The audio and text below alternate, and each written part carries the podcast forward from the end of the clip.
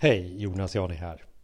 Som konsult ute i Konsult Sverige så möter man ungefär samma frågor eh, varenda gång när det handlar om Office 365.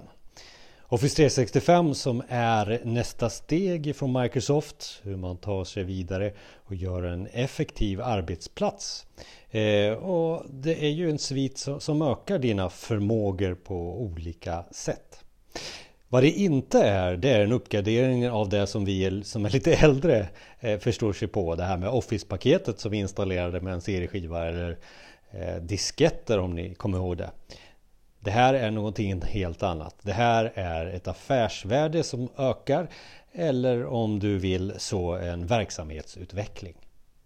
Därför är det så intressant att eh, möta nya eh, som, som, har just eh, startat sin resa med Office 365 och inser att det här är någonting som man behöver hjälp med. Man behöver hjälp med någon väg framåt eller den här metoden som gör att man tar sig 1, 2, 3, 4, 5 och så är det klart. Jag vill påstå att det är väl kanske inte riktigt där eh, Office 365 är som bäst. Att någon eh, från någon verksamhetsteknisk lösning integrerar eh, det här i, i verksamheten. Utan första steget måste ju vara just att koppla det mot nyttan eller effekten om du så vill. Och den kan ju också vara, eh, handlar ju om att vi ska effektivisera våran verksamhet. Vi ska, vi ska också kunna eh, göra saker på kortare tid väldigt många sådana syften som kan ha olika tolkningar och det är därför det är också bra att sätta mål på varför man ska eh, eh, jobba med den här sviten. Eh, och då handlar det ju om sådana mål som till exempel att vi ska bli bättre på att hålla eh, möten. Eh, och det behöver ju inte bara vara digitalt i Office 365 utan det där får man ju värdera lite om det är verktygen som ska skapa det eller om man ska skapa en bättre process. Det kan vara bättre projekthantering, projekthantering, hålla reda på möten, hålla reda på projektplaner. Och det kan också vara så att man har ett verksamhetssystem eller att man har krav på sig att eh, göra ett verksamhetssystem inom organisationen.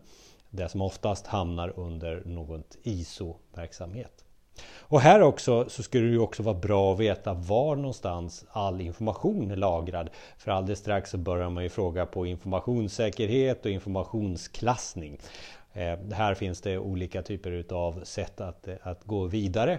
ECM är ju det som, som eh, man börjar prata om, eh, har pratat om länge. Eh, Enterprise Content Management. Det är en bild på vad är informationen. Eh, och sen det är då, här någonstans, som bör man titta på vilka målgrupper ska vi börja med? Vem har de här behoven? Och det kanske är de som kommer först också. Alltså målgrupperna, om man är flera i verksamheten, flera avdelningar, flera intressenter.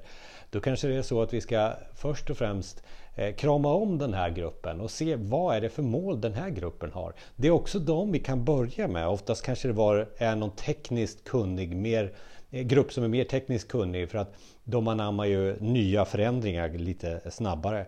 Så ta den där projektgruppen som länge har eh, efterfrågat någon form av effektivisering runt sitt grupparbete. Där skulle ju Office 365 och dess verktyg vara en perfekt inkörsport. Det är här någonstans du sen ska börja. Här kan du börja mappa verktyg, alltså det som vi i, effektstyrningssammanhang kallar huret, alltså genomförandet. Det är ju då verktygen kan kopplas mot de här affärsvärdena som du har skapat runt dina mål. Och runt här så sker eh, eh då eh, hela tiden små, små projekt inom verksamheten. Eller medelstora. För jag skulle vilja hävda att det som har varit en framgångssaga det är om man tar den här gruppen som är tekniskt kunnig och börjar rulla ut Office 365 bara för den. Då har du någon, en modell, eh, eh, någonting att eh, titta på. Andra kan titta på och säga att det där var bra, så där vill vi också jobba. Och du skapar då en eh, snöbollseffekt inom verksamheten som gör att en utrullning sen kommer som ett naturligt steg i alla andra steg som du gör för att tillfredsställa eh, de här smågrupperna. Så se det som att du börjar med ditt varför du tar dig till de här delprojekten eller små arbetsgrupperna om du så vill. Och därefter ska det ske en utrullning. Det finns mer om det här på min sajt jonasjani.se. Jani stavas J-A-N-I.